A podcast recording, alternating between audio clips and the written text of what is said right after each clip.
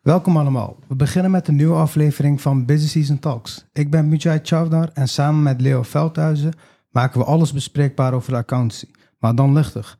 We delen ervaringen, tips, leuke verhalen. We blikken terug en kijken vooruit samen met studenten, accountants, bestuurders, toezichthouders en iedereen met interesse. Vandaag hebben we een zeer bijzondere gast in de huiskamer van de accountants. Onze gast is Peter Eimers. Peter is partner bij EY en professor accountancy aan de VU.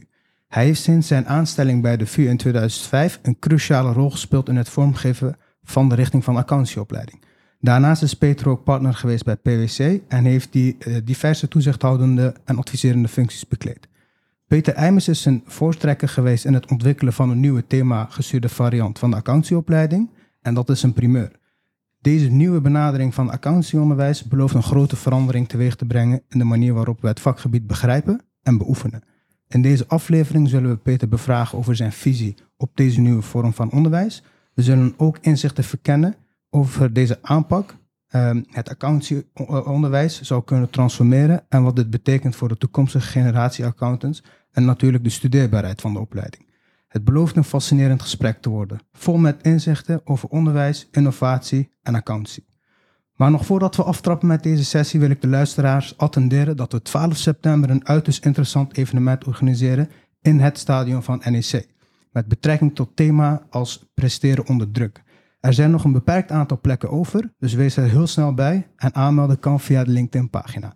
Laten we beginnen. Nou, dat was al zijn intro, uh, Moetje. Peter, goedemiddag. We zitten in de huiskamer van accountants. We hebben afgesproken om met elkaar uh, te tutoyeren, uh, dus dat, dat gaan we dan ook doen.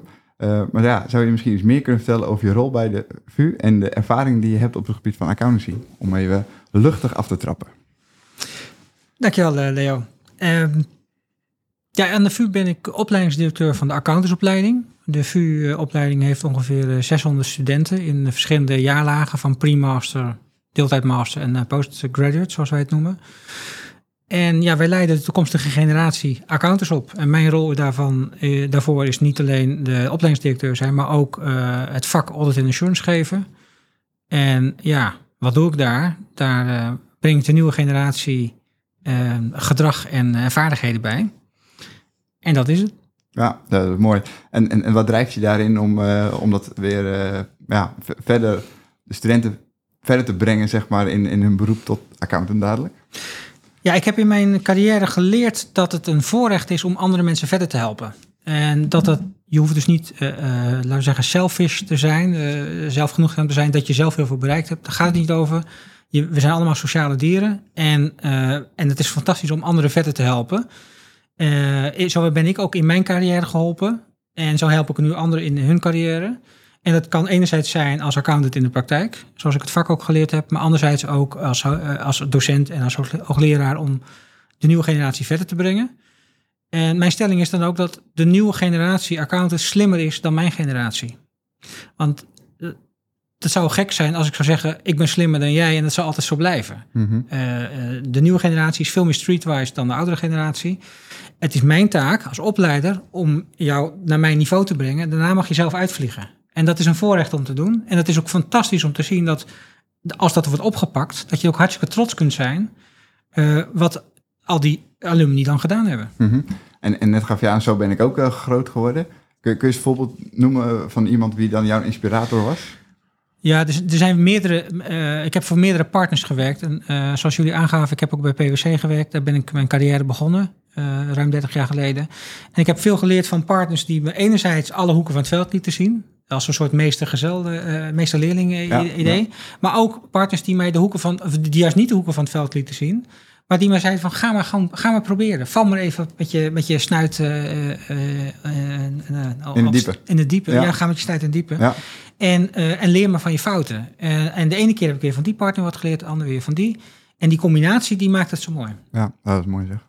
En welke aanpak vond jij prettiger, Peter? Dat je vrijgelaten werd of juist bij de hand genomen zo? Allebei. Allebei. Ik herinner me nog dat ik, uh, ik werd vrijgelaten door een partner. Uh, en, die, uh, en ik had een managementletter geschreven.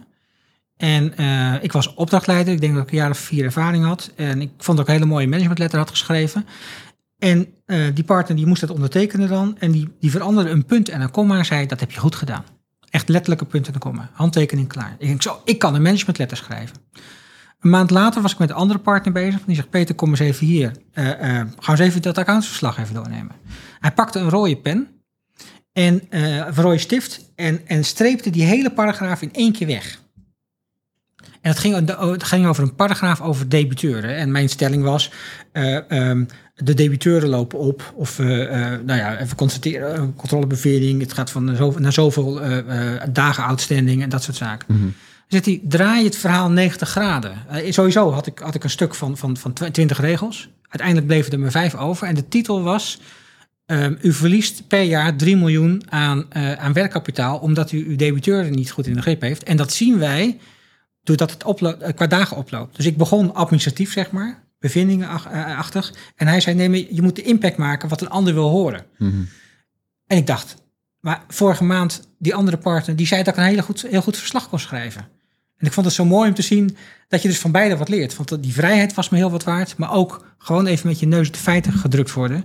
Um, uh, um, ja, dat helpt mij daar, heeft me heel erg geholpen. Ik, kun je nog misschien herinneren toen die hele paragraaf rood werd weggestreept, waar het toen door je heen ging?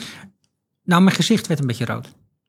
En uh, dat was van een beetje schaamte van, oké, okay, hij heeft gelijk, dacht ik. Hoe, waarom heb ik dat niet eerder gezien? Het voelt net alsof je de, tegen een glazen wand aan, aanloopt met je neus. En je zegt, auw, mijn neus gestoten. En dan neem je even afstand en dan staat erop, pas op, glazen wand. Heb je niet gezien. Mm -hmm. Nou, dat heb ik wel eens in mijn leven en dat is maar goed ook. Ja, wel een mooie boodschap ja. uh, zeg. Ja, het blijft mensenwerk accountancy. En ik denk dat dat ook uh, iets wat het, het beroep aantrekkelijk maakt, zeg maar. En, uh, en Peter, we hebben gehoord over het nieuwe thema gestuurd variant van de accountancyopleiding aan de VU. Uh, kan je misschien daar ons meer over vertellen? Wat betekent dit precies en wat was jouw rol bij het uh, vormgeven ervan? Ja, mijn rol is dat ik de stimulator ben geweest bij, binnen mijn opleiding om een, een bal op te pakken die ons toegeworpen was door de MBA, Raad voor de Praktijkopleiding, de RPO, en de Commissie Eindtermen Accountsopleiding, de CA. Die vorig jaar een rapport hebben uitgebracht. Dat heet Stip aan de Horizon. En dat was een nogal urgentie om uh, de instroom in het beroep te vergroten, om, om de opleiding aantrekkelijker te maken. Omdat, zoals de opleidingen, theorie en praktijk zijn, ge, zijn geworden, dat dat ja, niet meer studeerbaar is. Want de theorieopleiding, de praktijkopleiding, werken in de praktijk en privé, die combinatie is, is niet meer te doen. Waardoor er veel mensen tijdens de opleiding stoppen, maar misschien nog erger, niet eens het vak in willen. Want die zeggen, ja, maar die accountancy, dat is een, een, een, weg, dat is een weg zonder end. Ik begin niet eens aan het vak. Terwijl het vak zo mooi is en het vak zo maatschappelijk relevant is. Dus vanuit die kracht, dat rapport ook van, er moet wat gebeuren. En een van de elementen uit dat rapport was, stap nou af van dat maar stapelen, dat elk vak nog tot in den treuren gegeven moet worden. Maar overweeg om je, of je, om je dat in thema's te gaan geven. Uh, dat je het controleproces volgt. En, uh, en dat die vakken niet eens zo relevant zijn, maar wel de inhoud uit die vakken, maar dan wel gekoppeld aan die thema's. Dat is één. En twee, dat je dat ook koppelt aan niet alleen de theorie, maar ook aan de praktijk. Dat hebben wij nu uh, vormgegeven aan de VU. Wij starten in, op 15 september met een eerste groep van studenten die themagericht onderwijs van ons krijgen in de postgraduate fase. En die beginnen ook net met hun praktijkstage. En we hebben gezegd, het doel is om in drie jaar tijd gewoon de nominale drie jaar, zowel de theorie af te ronden als de praktijk af te ronden. En dat je inderdaad over drie jaar trots RA kunt zijn en dat je de eet hebt afgelegd. Dat gaat natuurlijk niet vanzelf. Er moet heel veel gebeuren om, om daartoe te komen. Maar we hebben het initiatief genomen. We hebben daar ook draagvlak gekregen bij de kantoren, bij jongprofs en bij uh, ook de CEA en de RPO, die ik net noemde. Uh, en ja, wat ik heb gemerkt, dat, dat het heel aanstekelijk is om, om die slag te maken. Uh, maar goed, daarna komt van droom naar werkelijkheid. Daar zit nog wel een gaap het gat in. En, en uh, gaat, ga, gaap het gat tussen. En die hebben we inmiddels de afgelopen half jaar beslecht. Daar kan ik zo wat over vertellen. Ja. Nou, je, je stipte het net al een klein beetje aan. De integratie van theorie en praktijkonderwijs. Um, kan je misschien vertellen hoe dat, hoe dat dan precies eruit gaat zien? Hoe werkt dat? Ja. Dan moet ik even één stapje teruggaan. Is die, die, dat vakgericht naar themagericht. Um, om dat eerst maar even te doen even, pak even de hoofdvakken die we hebben in accountsopleiding. Externe verslaggeving, bestuurlijke informatieverzorging en audit and assurance. Die kun je na elkaar geven. En het kan zijn dus dat je het eerste, eerste jaar van die postgraduate die eerste twee vakken hebt. En, en het laatste jaar heb je audit and assurance. Um, dan neem even het, een voorbeeld, een praktisch voorbeeld, uh, het bestuursverslag. Bij externe verslaggeving krijg jij het onderwerp, er is een bestuursverslag en dat moet voldoen aan de wettelijke eisen. En oh ja, als accountant moet je er ook even wat mee. Ehm, nou, dat kan. Dus Arjan Brouwer, mijn collega externe verslaggeving, die kan dat geven in die groep. Een jaar later kom ik en dan zeg ik, we hebben niet alleen de jaarrekening die we moeten controleren, we moeten ook iets doen met het bestuursverslag. Standaard 27, weet je, een lichtere toets. En oh ja, je moet ook rekening houden met wat is er vereist volgens de verslaggeving. Daar zit een jaar tussen, terwijl het over hetzelfde onderwerp gaat. Waarom plakken we die onderwerpen niet op elkaar? We hebben één keer hebben het over bestuursverslag, zowel het verslaggevingsaspect, ochtends en s middags het auditaspect. En dan komt de integratie met de praktijk. Dan gaan we aan de student vragen, als we dit bijvoorbeeld net voor het busy season uh, uh, doen, ga nou bij een aantal klanten waar jij zo meteen zit, pak nou de checklist jaarrekening of de checklist bestuursverslag, even duidelijker gezegd, en ga jij dat nou eens doen om te vast te stellen van wat je dan net gehoord hebt, hoe je dat dan toepast en waar leidt dat toe in de controleverklaring. Dat vraag je aan je manager op de opdracht om dat te, beoordelen. Die maakt een jobbeoordeling van, ook ten behoeve van de opleiding. En dat koppelen we later terug. Um, en dan heb jij natuurlijk ook als student ook aangegeven, nou, wat heb, ik wat heb ik gedaan, wat heb ik ervan geleerd, wat zou ik een volgende keer anders doen? En we constateren met elkaar die eindterm van jouw benul van het bestuursverslag, heb je gedaan. Klaar, strikt eromheen. Ja, dus als ik het goed begrijp, die praktijkopleiding die we nu volgen eh, vanuit de MBA, zeg maar, en je theoretische opleiding, die worden eigenlijk bij elkaar ook soort van geïntegreerd. Als ik het ja, die worden geïntegreerd of ze worden op een logische wijze opnieuw gesorteerd. Dus sowieso die vakken dat zijn verschillende zijdes van dezelfde medaille. Of je nou over de onderneming hebt, die moet verslag doen op basis van internal controls en de accountant moet daar wat van vinden. Koppel dat aan elkaar en inderdaad doe het ongeveer op dezelfde moment dat je ook de praktijk bezig bent. Want dan is het vliegwiel van leren wat je, wat je geleerd hebt op de universiteit, dat je dat meteen kunt toepassen. Dus die leercurve gaat stijl omhoog. Dus weg van die ellenlange halfjaarlijkse uh, reflectiemomenten die je in ieder geval ook voor je praktijkopleiding moet doen, omdat je al kan zien dat je, je hebt voldaan aan die eindtermen op dat moment theorie en praktijkgericht. Ja, wat ik, uh, ik, ik, wil niet zeggen dat, je, dat, dat er geen verantwoording meer, meer, meer nodig is. Dat is mm -hmm. natuurlijk wel nodig. Alleen wat je in de praktijk natuurlijk ziet, is dat je met je opdrachten heel druk bezig bent. En dan moet je één keer per jaar, half jaar denk je, oké, okay, ik moet het verslag nog maken. En dan, ga je denken, wat heb ik toen en toen ook alweer gedaan? Wat had ik ook weer als voornemen gehad dat ik dit half jaar zou doen? En voor je het weet ben je weer 30 pagina's verder. En, en, en het voelt als uh, oké, okay, moet ik inderdaad ook nog doen. En het voelt als ballast. Terwijl on the spot die jobbeoordeling krijgen, specifiek op dit punt, koppel je, uh, koppel je dat ook aan, die, aan je opdracht, waar je echt letterlijk mee bezig bent, en aan je opleiding. Ja. Dus ja, uh, het kan slanker. En, um, en, en historisch gezien, al die decennia waar ik het vak ook meeloop, is theorie en praktijk altijd losgekoppeld van elkaar geweest. En, en dat proberen we nu te integreren. En, en wat je zegt, dat herken ik uh, heel erg. Hè, dat je op een gegeven moment uh, moet nadenken, wat had ik ook weer bedacht? Je bent net kantjes verder. En dan denk je eigenlijk ook nog na van, ja, wat, wat heb ik hier nou eigenlijk van geleerd van deze reflectie op sommige punten? Dus ik herken heel erg wat je zegt. Je, je geeft net ook aan de verschillende blokken die we moeten doen. Zou je daar iets over kunnen, kunnen uitleggen? En heeft dat ook een relatie met het jaar waar we in zitten in de, in de controle, dus interim controles, planningsfases, maar ook de, de eindjaarscontroles bijvoorbeeld? Ja, wij uh, hebben de opzet dat wij uh, in drie jaar tijd, dus de student terwijl theoretisch uh, als praktijkgericht naar de eindstreep brengen. Um, en dat wij het controleproces volgen. Dus veronderstel je begint met de opleiding in september, hebben we de eerste blokweek. We hebben overigens vijf blokweken van zes dagen. dat had ik nog niet verteld, maar we werken in blokken. we werken niet, de, deze opleiding die we nu neerzetten, werken we niet uh, dat we het alleen maar op de vrijdag doen, maar juist in blokweken gefocust studeren. Betekent heel concreet, op 15 september beginnen we op die vrijdag met de introductie.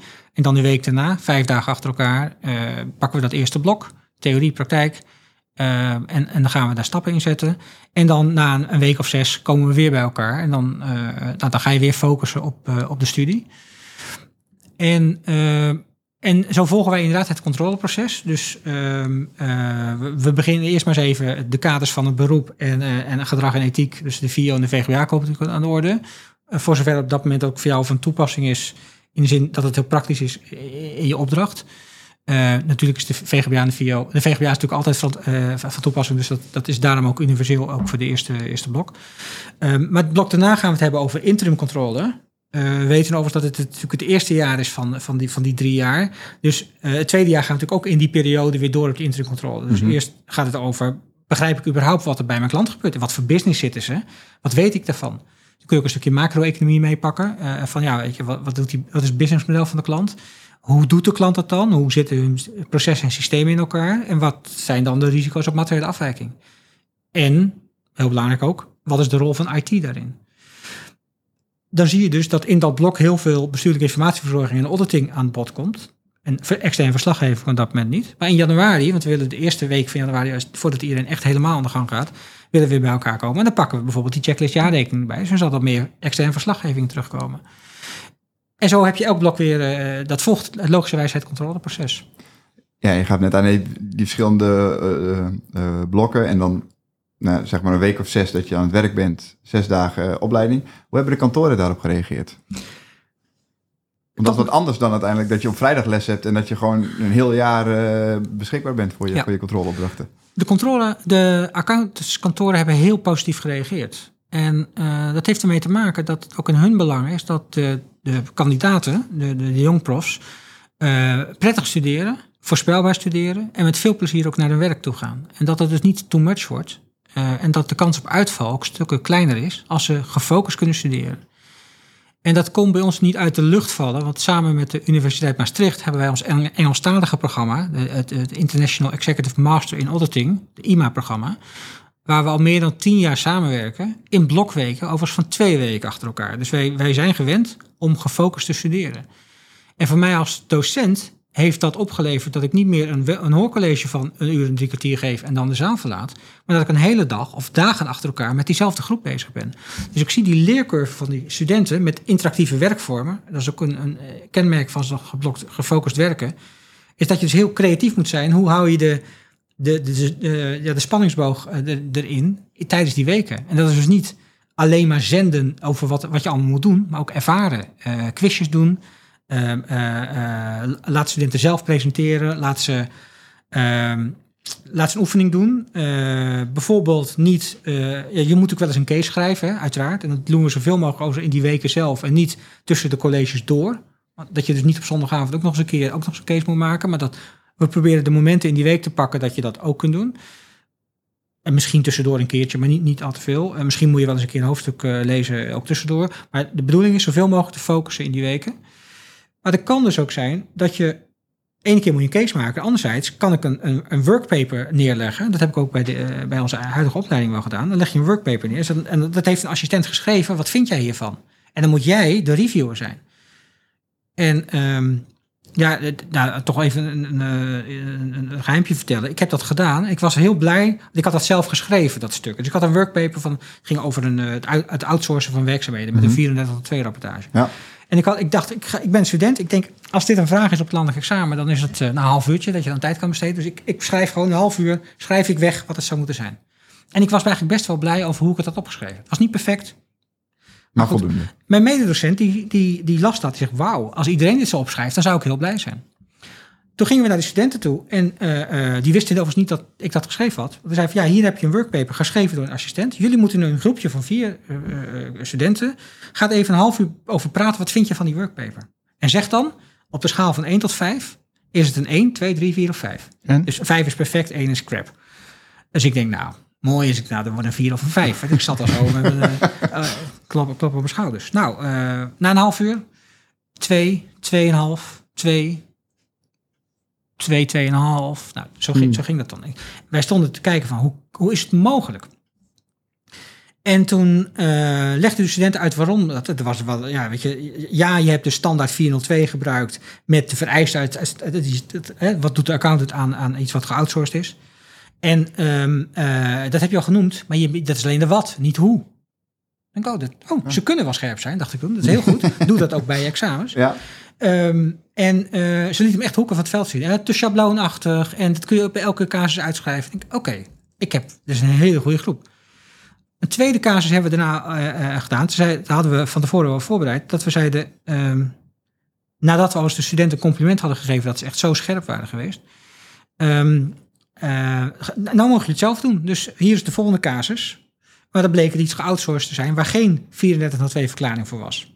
En de studenten hadden gewoon die schabloontjes overgeschreven van, van de eerste. Ja. En fout. Ja. Nou, dat hebben ze daarna in de evaluatie, dat zullen ze nu nog wel herinneren, dat wij dan twee dagen later uh, terugkwamen en dat ze, dat ze echt van, we dachten dat we het wisten, maar even niet. Dat, even de parallel met die partner die mij alle, alle hoeken van het veld liet zien. Mhm. Ja. Dat, je, dat vergeet je niet meer. En dat, wat is de oefening nou geweest? Dat is één A4'tje met één workpaper. Zo spannend was het niet. Dat is niet ellenlange teksten. Dat is niet eh, urenlang hoorcollege. Het is gewoon doen. Ja, het is echt de, de, de stof absorberen en ermee bezig zijn eigenlijk in die zes weken dat je college hebt. Zoals je, ja, eh, Leo, zoals je zelf de opleiding gehad had willen hebben.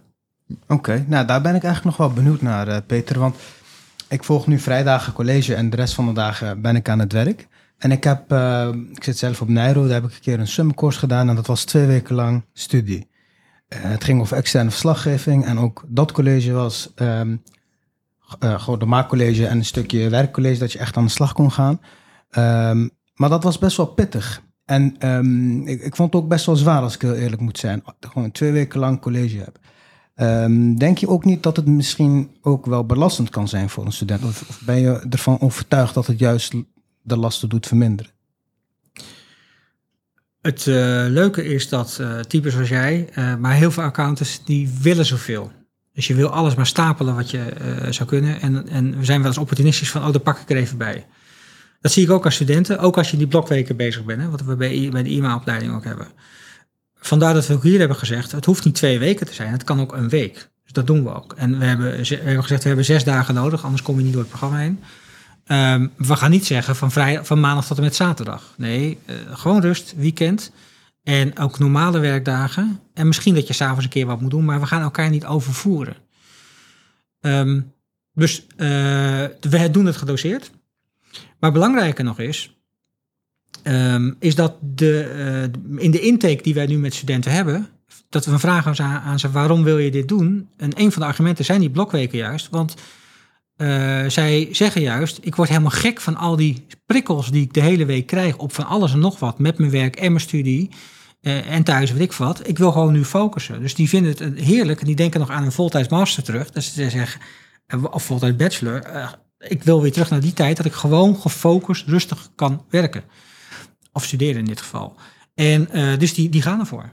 En mijn, stel, mijn, mijn stelling, mijn ervaring is ook dat dat, als je dat goed ook didactisch doet, dat het, dat, dat ja, het is een intensieve week, maar je bent heel tevreden als je dan weer naar huis gaat. Nee, ik zie ook wel heel veel voordelen hoor van dit nieuwe aanpak.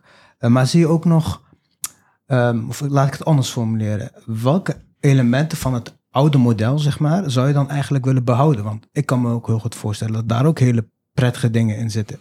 Want dan krijg je dan eh, een beetje kriskras de vakken door elkaar heen. Maar dat kan je ook weer vormen om naar de toekomst toe te kijken. Dus dan ben je niet met het heden alleen bezig, maar ook met een stukje met de toekomst. Ehm, aspecten die wellicht later in de controle van toepassing zijn. Ehm, is dat niet een stukje gemis wat je dan eh, met dit model eh, gaat kwijtraken? Nou, het, het, het denken of het werken in thema's is geen doel op zich. Eh, het is bedoeld om het, het beter en sneller tussen de oren en, in, en, en uit je handen te, te, te krijgen. Dus er zullen elementen in zitten dat we natuurlijk wel degelijk de diepte in een, over, over een bepaald onderwerp ingaan. Dus als ik het heb over het controleren van derivaten, Mhm. Eh, ja, daar zal natuurlijk een, hoog, een groot verslaggevingsaspect in zitten. Ja, dan moet je wel even een halve dag, misschien een dag wel even daar de diepte in moeten. Dus je zult nog steeds vakgerichte onderwerpen krijgen. Maar als je dan toch de verslaggeving over derivaten bespreekt, dan wil ik de dag daarna hebben over, en nou ben ik accountant, nou moet ik er wat van vinden. Eh hey, controleren van schattingen, hoe werkt dat dan? En wanneer is goed goed genoeg? En by the way, hoe zit dat in jouw dossier dan? In je controlemethodologie van jouw firma? Ga daar eens kijken, ga daar speuren. En werk je bij PwC, dan zit het misschien anders uit dan bij KPMG. En ergens, geheimpje, het is gewoon de ISA, hè? het is gewoon de International Standards on Auditing die we hanteren. Dus je kunt wel allerlei vormen hebben in de praktijk per kantoor hoe je documenteert, maar per saldo doe je wel, eh, probeer je wel de- de- dezelfde dingen na te eh, Ja. streven. En eh, ehm, heb je ook al wat gehoord van andere onderwijsinstellingen? En reageren zij ook hier enthousiast op? Ja, we zijn vanaf het begin heel transparant geweest naar onze collega's. Eh, we zitten ook in een landelijk overleg van opleidingsdirecteuren, waar ook de CEA en de Raad voor de Praktijkopleidingen bij zit. En wij hebben gezegd, wij nemen het initiatief. En ehm, eh, iedereen is welkom om met ons mee te doen. Ehm, en iedereen heeft zijn reden om te zeggen, nou, we wachten nog even. Eh, we wachten tot de kwartiermakers klaar zijn, eh, samen met de experts, hè, met onder andere Leen Papen, die... eh, eh, die nog een ei moet leggen over eh, de toekomst van accountsopleidingen. Ehm, ja, laten we daar dan maar even op wachten. Uh, wij hebben gezegd, ja, maar de kern van de opleiding is denken in thema's. En ja, er zullen best wel dingen af kunnen vallen of anders kunnen worden. Maar wat wij doen is redelijk gezond verstand. Andere opleiders die, die, die, waar ik dan mee in gesprek ben. Dus A, ik heb ze uitgenodigd. Jullie mogen vanuit meedoen. Die mag ook, en ik ben ook, we zijn ook van harte bereid om met ze te delen wat we allemaal ervaren. Dus mijn verwachting is dat we in, in, in heel Nederland wel een keer die beweging gaan maken. En de een gaat wat eerder dan de ander. Nou, interessant. Uh, eigenlijk wil ik heel even weer teruggaan naar die opleiding. We hebben net gehoord, hè, de, de kernthema's komen terug. Auditing assurance, externe slaggeving en BIF. Uh, zitten er ook thema's in als data-analyse, ESG? maar hoe, hoe, hoe, staat deze opleiding tegenover ChatGPT, AI, dat soort zaken? Hoe hebben jullie daar ook al aan gedacht of al ge, ge, ja, erin verwerkt, zeg maar, in de opleiding? Heb je even? Ja, zeker. um, uiteraard zitten die thema's erin. Um, ik, heb mezelf bezig gehouden, veel bezig gehouden met data-analyse, waarbij ik uh, echt niet als opleider hoef te denken dat, uh, dat ik op de universiteit jou moet vertellen hoe jouw data-analyse tool eruit ziet. Want wat bij jou is, is bij Leo weer anders, hè? want die toolings die zijn niet allemaal hetzelfde. Wat ik je wel mee kan geven, zijn de concepten erachter.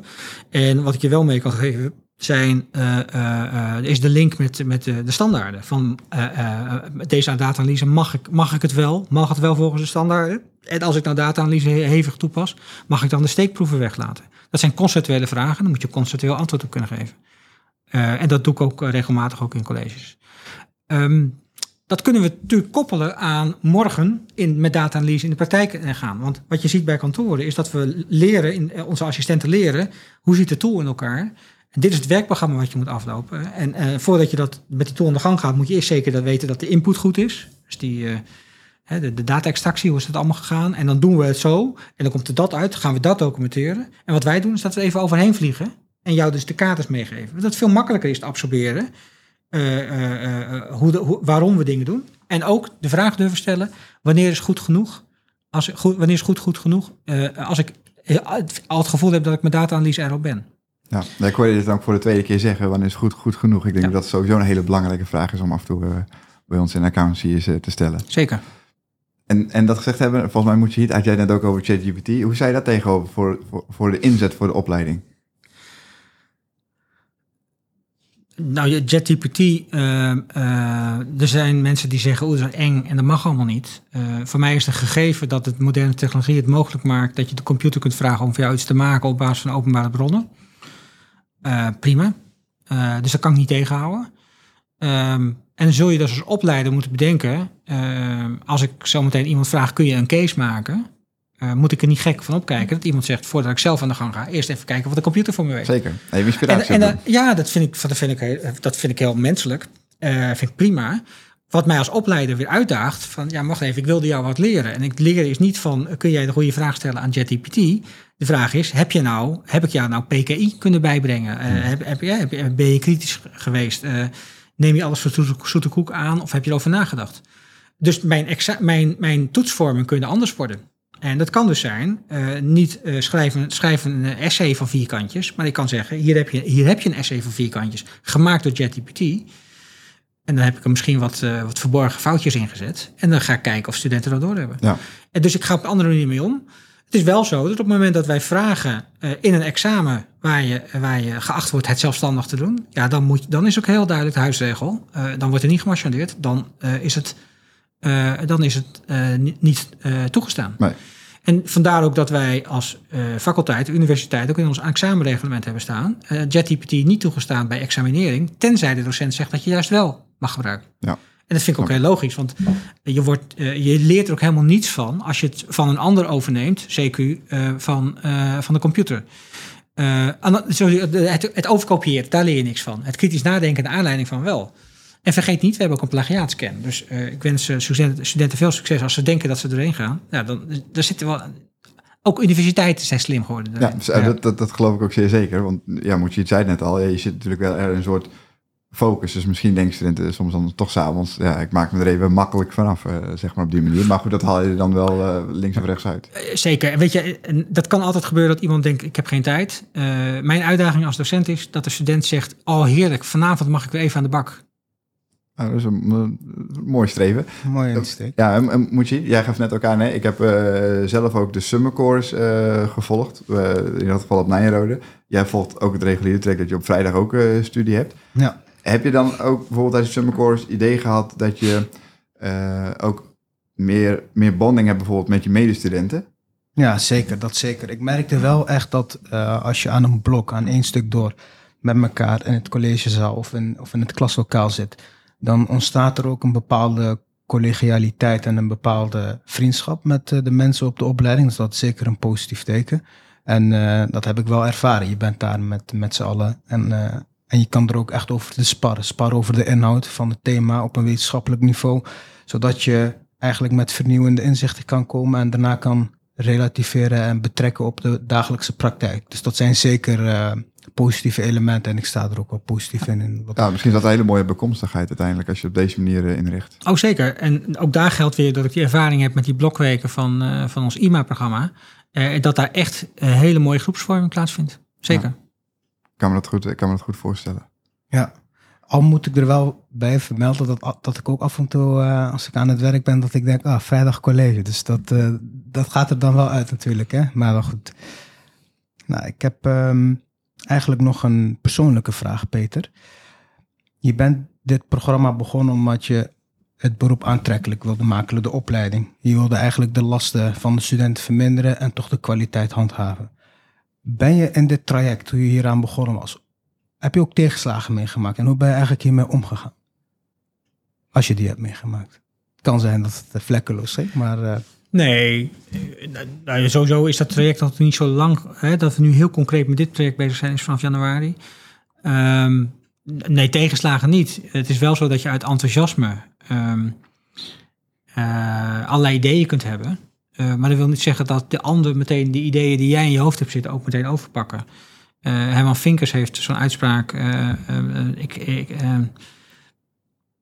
ik zit zoveel ideeën, je kunt er geen voorstelling van maken. En ik voel mezelf ook wel eens een ideeënfabriek, dat ik elke dag ideeën heb. En dat, is, dat, dat was twintig jaar geleden zo, dat is nu nog steeds zo. Dat wil niet zeggen dat alle ideeën die je in je hoofd hebt moet waarmaken. En toen heb ik me voorgenomen, een idee is pas een goed idee als je ochtends wakker wordt en denkt, dat is inderdaad een goed idee. Dus later even, denk er even over na enzovoorts. En het doet me denken aan, aan toen, toen wij hiermee bezig gaan, gingen in januari, toen hadden we een workshop, ook met jongprofs erbij. En toen had ik op de slide staan, toen gingen we brainstormen namelijk over hoe zij het programma kunnen vormgeven. Had ik op de slide staan september 2023. En toen had ik op voorhand al gezegd tegen die groep, vergeet even dat 23, dus even spreekwoordelijk. En toen hadden we de evaluatie van de workshop. En toen werd gezegd, Peter, dat 23, dat is toch wel 23 hè? Het zou toch zonde zijn als je dat weer een jaar gaat uitstellen, want het kan wel. En dat gaf mij ook de stimulans om door te gaan. En um, de, de, nee, echt, echte weerstand heb ik niet gehad. En het is meer dat je moet begrijpen dat uh, uh, je zelf al hebt nagedacht, we zelf al hadden nagedacht over een aantal zaken en dat je anderen mee wilt krijgen. Maar het aanstekelijke, aanstekelijke heb ik nog steeds gevonden. Dat, dat er heel veel mensen zeiden van wauw, dat is wel gaaf. Uh, en, en doe het vooral. Ja, en, je zei 15 september gaan we starten. Heb je al een idee, als je kijkt naar de, de, de, de weekverdeling, we hebben het al een beetje gehad, soms, met, soms in avondstuderen en dergelijke, en welke blokken er zijn. Heb je al een idee hoe dat programma eruit komt te zien, zeg maar, als je een typische week zou moeten beschrijven? Wat, wat, wat kan student verwachten? Dat, zal een, eh, een, dat is sowieso een inspirerende week. Dat je een thema oppakt en dat je uh, na even elkaar even, even tegenkomen, even, even, even de introductie. Of even weer terugpakken van het vorige blok. dat je een thema pakt en dat, dat, pak even. Stel even, je zou een taai onderwerp hebben als het controleren van derivaten of risicoanalyse in de praktijk. Nou, pak even die laatste, risicoanalyse in de praktijk. Dat we zouden zeggen, waar, zou een, waar, waar heeft de onderneming mee te maken? Met, met, met bedrijfsprocessen, uh, um, checks en balances daarin, IT-systemen, controls. Dan zou je dus, een, dus in de ochtend zeg maar de, de, de intake hebben van het bestuurlijke informatieverzorging element. En in de middag zou je kunnen zeggen, hoe gaan we dat controleren? Of misschien pas de volgende dag, omdat je in de middag met elkaar een casus gaat maken. Dat hoeft echt niet in je eentje, dat kun je met elkaar doen. Over, oké, nu we dat gehoord hebben, hoe zou het perfecte systeem eruit zien? Mhm. En wat mij betreft is het vak bestuurlijke informatieverzorging, eh dat zeg ik wel even liefkozend, het vak van de perfectie. En het vak auditen is het omgaan met imperfecties. Dus eerst maar eens even de eerste dag zeggen, dit zou dit, de omspannende geldgoederenbeweging, of hoe je het ook weet, je, de- dit Ja. zou de perfectie zijn. Ja. En dat is goed, want dan weet je namelijk, dit is de normsetting. En daarna ga je auditen, zeg je, wat kan er fout gaan? En dan kan, dan kan zo'n tweede dag betekenen dat ik zou beginnen met, dat zegt de standaard 315 over risicoanalyse. Ik wil hem anders beginnen. We beginnen maar eens even met een liegen- en bedriegekwartiertje. En dat is namelijk, als ik de boel wil flessen in dit systeem, wat kan ik gaan doen? En dan kan je vertellen, er komt een longlist uit van allerlei dingen, hoe mensen de boel kunnen belazeren. Goed, dat is gek, want dat systeem was perfect. Dat is dus niet perfect. Dus het gaat niet over dat systeem. We moeten niet praten over dit zou het in perfectie zijn. Nee, waar zitten die risico's? En kan ik daar wat mee? En, en voor die zitten even doen de checks en balances in. Ja. Voorbeeld, Albert Heijn, als daar een filiaal, eh, eh, eh, als er bij een filiaal van Albert Heijn de kassaladers niet geleegd worden, de deur niet op slot kan en er geen camerabeelden zijn, is dat filiaal binnen 24 uur gewoon compleet leeggehaald. En dan kun je wel zeggen, ja, iemand kan een keer wat stelen. eh, of er kan er 50 euro uit de kassa komen. Je kunt het allemaal bagatelliseren. Hmm. Sorry, er zitten dus allerlei checks en balances in het systeem en in de hele organisatie die iets voorkomen. Ja. Dus, dus, dus laten we daar niet voor uitgaan. Dus iedereen, overal waar mensen zijn, wordt gefraudeerd. En dat is van alle tijden. Ja, en, en op dat stukje van auditing, zeg maar, dat je op zoek bent naar die fouten, naar die imperfecties. Daarvan moet je natuurlijk wel verstand hebben van 315. Krijg je dat dan op de dag zelf of is dat een stukje eh, voorbereiding, zeg maar? Dat kan zijn eh, door, eh, door een hoorcollege-achtig iets om te vertellen. By the way, elk onderwerp, hoe ingewikkeld ook, vind ik dat je in een YouTubeje van een, een, een kwartiertje moet kunnen uitleggen. Mhm. Daarna kun je de diepte ingaan, maar je Ja. moet niet pas na twee uur de clue hebben van, oh, gaat het hierover? Ja. Ik zeg niet dat je, dat je, dat, ik bagatelliseer niet standaard, niet standaard 315 in een kwartier, gaat even over de kickstart. En dat kan dus ook zijn, waarom is die YouTube, doe je dat niet gewoon thuis? eh, eh, de, eh, de dag ervoor bijvoorbeeld. Of, of in de middag voordat je dat auditing deel gaat doen. Dus allerlei interactieve werkvormen spelen een rol. En soms krijg je eerst het verhaal en dan moet je oefenen. Soms moet je maar gewoon zelf eens oefenen en constateren van ja, wat ben ik nou aan het doen? En later hoor je van, oh, dit is een structuur hierachter. Ja. Nou, gelet op de spanningsboog ook voor veel studenten. Ja. Soms spreek ik ook over mezelf. Is een kwartiertje YouTube-filmpje kijken best lekker, moet ik ook eerlijk zeggen. Absoluut. Ja. En Peter, zijn er ook specifieke vaardigheden of eh, competenties die, eh, die ontwikkeld worden in, eh, in, dit, eh, in deze aanpak? Ja, het zijn, het zijn alle competenties die we ook nu in de huidige praktijkopleiding of in de, de hele accountsopleiding eh, kennen. Ehm, eh, los even van kennis eh, gaat het natuurlijk ook over eh, vaardigheden. eh, tot aan sociale vaardigheden, presentatievaardigheden. Ja, wat er in de generieke eindtermen staan, eh, zeg maar. Dus het is meer in het leven dan de, de harde cijfers. Ook cultuur en gedrag speelt ook een rol. En, eh, eh, ook in je opleiding. Ehm, ja, en, dat, en daar wat- er hoort één ding bij, is dat wij leiden op tot eh startbekwaam eh, eh, professional. Wij leiden niet op de, tot de specialisten. Ook daar moeten we onze beperking kennen. Een accountant is geen schaap met vijf poten. In ieder geval niet een generalist. Wij zijn als accountant de generalist onder de specialisten. De huisarts onder de medici. Dus ga niet denken dat wij een opleiding zijn voor, voor, voor de cardioloog. Wij zijn de huisarts die moet snappen hoe een cardioloog werkt. Dus wij moeten weten eh, eh, wat voor dialoog we moeten hebben met de IT-auditor. En als het even simpel is, dan moeten we het zelf kunnen. Maar ga niet denken dat wij een IT-auditopleiding doen als startbekwaam accountant. Nee. Hetzelfde geldt voor ESG. Hè, want je vroeg Ja. net even over wat doe je rond ESG. Ook daar gaat het, gaat het over. eh, natuurlijk ben je ontzettend van bewust dat ESG heel belangrijk is. En je weet wat dat betekent voor verslaggeving, maar ook voor de onderneming. En wat je daar dan doet. Maar ook wat de verschillen en overeenkomsten zijn met de financial audit. En die zijn er uiteraard. Mhm. En eh, je hoeft niet de, de, de, de sustainability expert te worden. Er zullen altijd collega's zijn die daarvoor doorleren. En dat kun je ook na je, als ervaringsonderwijs, ook na je eh, eh, eh, RA-titel doen. Ja, ik moet je heel eerlijk zeggen dat ik af en toe juist wel het idee heb dat er soms van ons verwacht wordt dat we alles weten, zeg Ja. maar. Dus ik sluit me heel erg aan bij, bij wat je zegt. Maar dan klinkt het ook alsof er een soort rol in zit van ja, eh, tot waar stopt mijn, of tot waar reikt mijn kennis en wanneer moet ik dus een specialist gaan inschakelen. Dat ook een onderdeel specifiek is van de, van de, van de opleiding. Ja, en dat, dat kan ook bijvoorbeeld bij IT zijn. Als je denkt dat je het zelf kunt, eh, eh, dan kunnen we ook een werkvorm bedenken. waarbij je later achterkomt dat je een bepaalde eh, lek in het systeem niet gezien hebt. Eh, en dan is het maar goed dat iemand jou erop gewezen heeft. Ja. Ja. En eh, hoe, hoe ziet de tentenminering eh, eruit, eh, Peter? Kan je daar wat meer over vertellen? Ja, voor op de korte termijn houden wij gewoon vast aan de landelijke examens. En wij, wij aan de VU doen we mee aan de landelijke examens van bestuurlijke informatieverzorging en van audit and assurance. En dat is prettig, want dan weet je in ieder geval dat het eindniveau wordt later gehaald. hoe we daar gaan komen, de route daar naartoe, is dus dat thema's gericht, maar nog steeds die vakgerichte examens. Um, wij zullen tussentijds ook natuurlijk wel een aantal toetsen doen, toetsen maken die, die, uh, die je scherp houden. Want het is ook een beetje gek dat je na 2,5 jaar pas je examen zou doen. En denk je, twee, nou, twee jaar heb ik even, hoef ik even, kan ik lekker uh, uh, vlieren fluiten en daarna moet ik examen doen. Dus wij willen wel na elk blok, of na elke twee blokken, zo wel even een aantal toetsmomenten in hebben. En dat kan vakgerichte toetsen zijn, dat kunnen themagerichte toetsen zijn. Maar misschien nog wel belangrijker, eigenlijk zou ik de voortgang willen toetsen van mensen. En wij zijn zo gewend om te zeggen dat als ik een, een examen heb met 10 vragen heb ik er vijf goed en vijf fout. Dus ik heb er vijf. Dan zeggen we, je moet examen eh, eh, opnieuw doen. Maar een bepaalde vraag had je wel goed. Waarom examineren we die nog een keer dan? Want die wist je al. Dus stel even bij een audit, audit, auditing examen, mm -hmm. de materialiteitsvraag had je helemaal goed door. Hm. Ja, sorry, examen niet gehaald, moet je het nog, nog een keer doen. Gek. Terwijl je kunt er zes hebben gehaald. En het thema over, over uh, uh, nou noem het even, risicoanalyse, of dat, is natuurlijk een generiek onderwerp, maar het, thema over het controleren van schattingen net niet onder de knie hebben. Mhm. Dan heb je het wel gehaald, terwijl die schattingen ook wel belangrijk zijn. Maar ja, het compenseert met andere goede dingen. Ik zou graag op die schattingen door willen gaan, dat je het de volgende keer wel beter doet. Dus wij, uh, er is toetsing nou een moment van uh, spring je door de hoepel of niet? Of is een toetsmoment een foto om te kijken of je dat kunt bewegen? En daar gaan we dus ook mee aan de gang.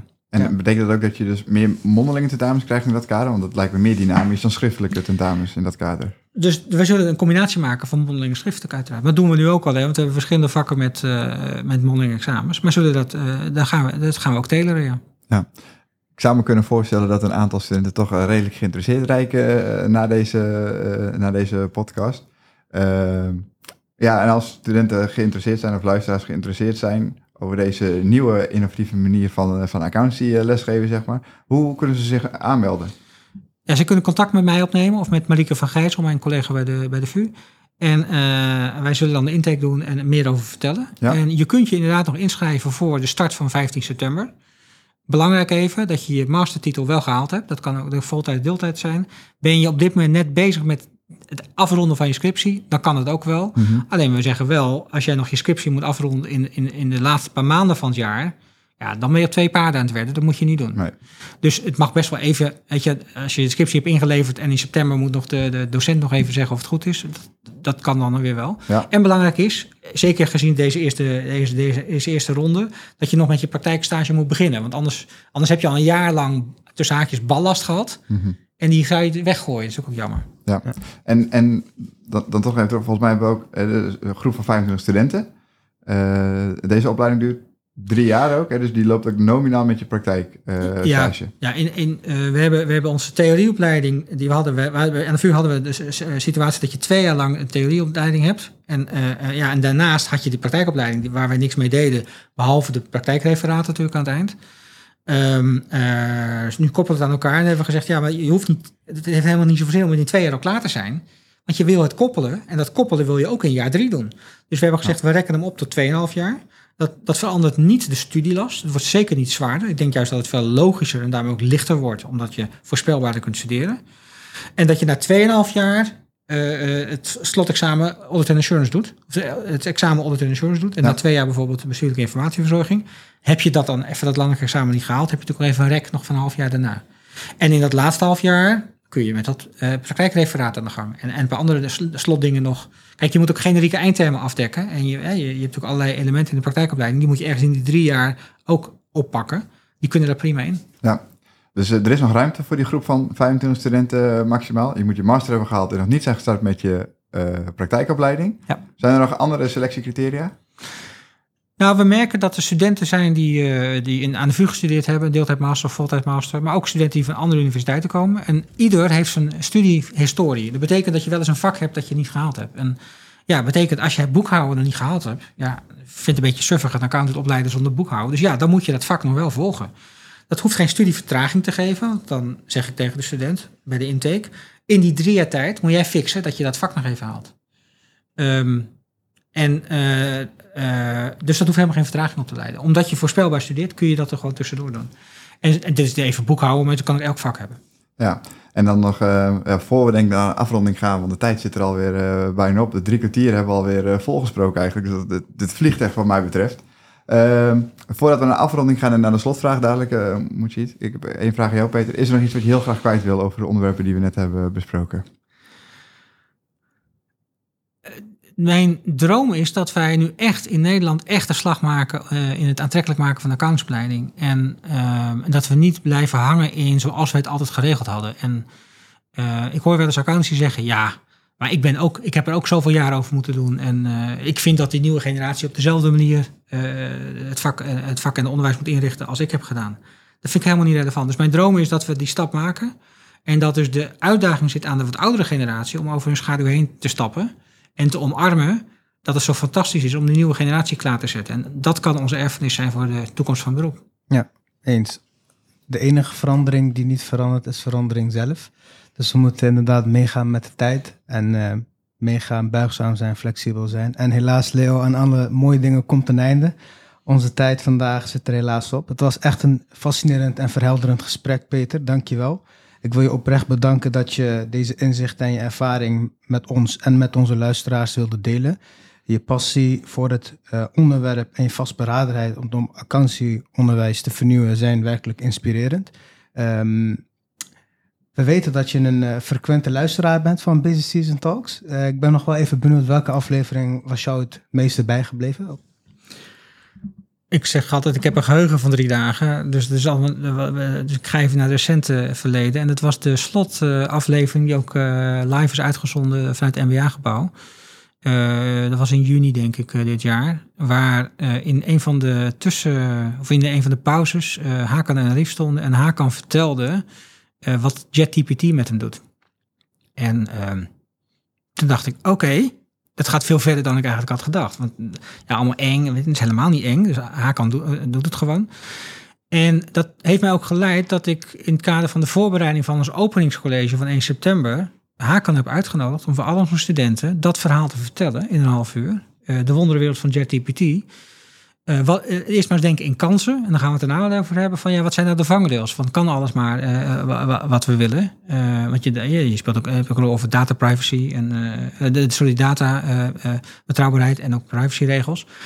Ehm, maar ja, dus ik geef hem nu een platform om dat inderdaad met ons te delen. Dus dan zie je maar weer dat BST de, de, de inspiratie geeft ook voor anderen. Dus ook voor, voor mij en voor ons om te zeggen, dit omarmen we. Want het is ontzettend belangrijk wat BST heeft neergezet. Uh, om een spreekbuis te zijn voor de jonge generatie. En ook gewoon een platform te zijn om met elkaar de mooie dingen van het vak uh, te bespreken. En ook de dingen die ons dagelijks bezighouden. Ja, zeker. Ja dat, is, ja, dat vind ik wel heel mooi gezegd. En later is ook nog een podcast opgenomen van, uh, van Mona de Boer. Ook over ChatGPT en AI en dergelijke. Dus ja, mooi dat je dat zo zegt. En ook dank voor de mooie woorden die je hebt gezegd. Dan nog één dankjewel ook voor, voor dit gesprek. het was fantastisch om te horen hoe we uh, deze nieuwe themagestuurde variant van de accountantsopleiding uh, kan helpen en bijdragen aan de nieuwe generatie voor, voor accountants. En ook leerzaam wat mij betreft. Ik vind het ook jammer dat ik wellicht net te vroeg was, als ik dat zo hoor, om te begrijpen hoe deze nieuwe benadering kan bijdragen aan de verandering en de dynamiek in de accountancybranche. Ja, we zijn er zeker van dat onze luisteraars net zoveel hebben genoten van dit gesprek als wij. dat brengt ons nu wel aan het einde van deze aflevering van Base Season Talks. We willen onze gast, Peter Eimers nog wel eens bedanken. En ook jij, onze trouwe luisteraar, voor het afstemmen. Um, volg ons op LinkedIn of abonneer je op Spotify of andere favoriete podcast app voor meer gesprekken over accountancy. Ja, en vergeet natuurlijk niet, hoe druk het ook wordt, er is altijd tijd voor een goed gesprek. En tot de volgende aflevering van Business Season Talks.